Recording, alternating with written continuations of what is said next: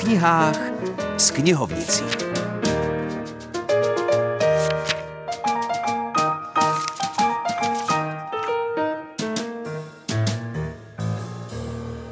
Příjemné nedělní odpoledne přeje Filip Černý.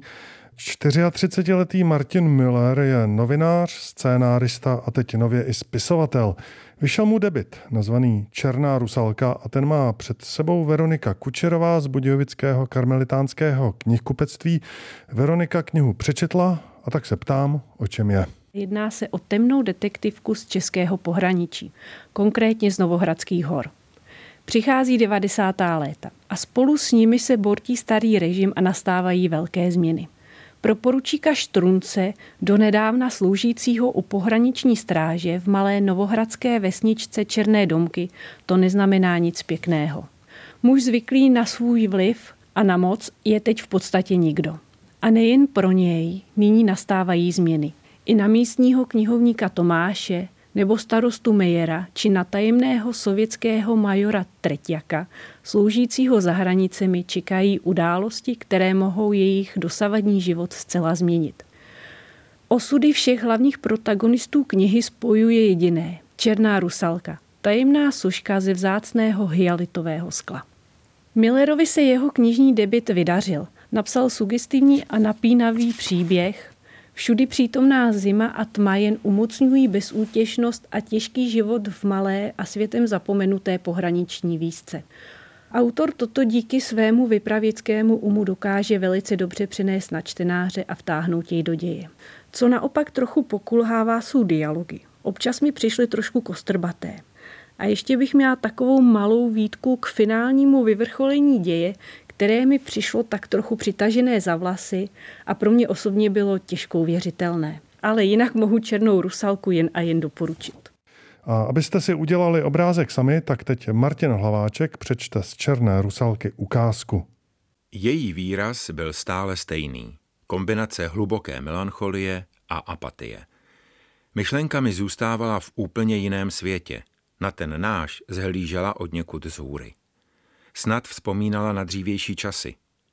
Tomáš setřel z okna nachytanou vlhkost, sáhl do kapsy, vytáhl černou skleněnou sošku ženy s odhalenými žebry a přitiskl ji na okno. Určitě se mu to nezdálo. Dal by ruku do ohně za to, že ta malá černá věc upoutala její pohled, i když jen na zlomek sekundy. Skoro vytřeštěla oči. Tomášovi se rozbušilo srdce. Nevěděl, co dál. Vyřešil to za něj starosta, když se vynořil ze dveří radniční budovy. Schoval sošku do kapsy a vykoukl přes střechu auta.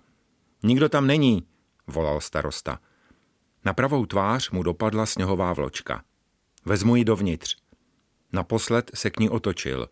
Dívala se mu přímo do očí. A my se teď z tajemných novohradských hor přesuneme k průmyslové Plzni. V jedné vesnici poblíž druhého největšího města v Čechách žije spisovatelka Jakuba Katalpa, vlastním jménem Tereza Jandová a že je život zajímavý. Ku příkladu až po zakoupení domu zjistila, že se odstěhovala do míst, odkud pocházejí její předci. A nebo jí odmala udivovalo, že bratr jejího dědečka byl odvlečen do koncentračního tábora, ale u nich doma se o tom nikdy nemluvilo. A tak jsem se Jakuby Katalpy zeptal, jestli se jí podařilo vypátrat, co zatím bylo. Mně se úplně nepodařilo tu záhadu dořešit. Je pravda, že z té části mojí rodiny od babičky do toho koncentráku šlo víc lidí. Myslím, že se nevrátil nikdo, nebo že se vrátil jeden člověk a je to opravdu záhada, která jako vyžaduje dlouhodobý pátrání, do který jsem se ještě nepustila. Budete se chtít pouštět? Určitě to chci vědět, protože si myslím, že když to neudělám já, tak to z naší rodiny neudělá nikdo.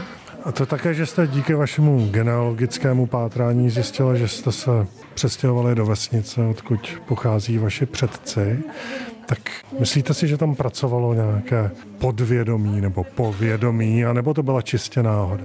Já úplně na náhody nevěřím, takže si myslím, že mě tam něco eh, zavedlo. Nevím, jestli osud nebo opravdu nějaký jako podvědomí, nebo jestli ty předci si mě tam nějakou zvláštní cestou přitahli, ale určitě to nebyla náhoda.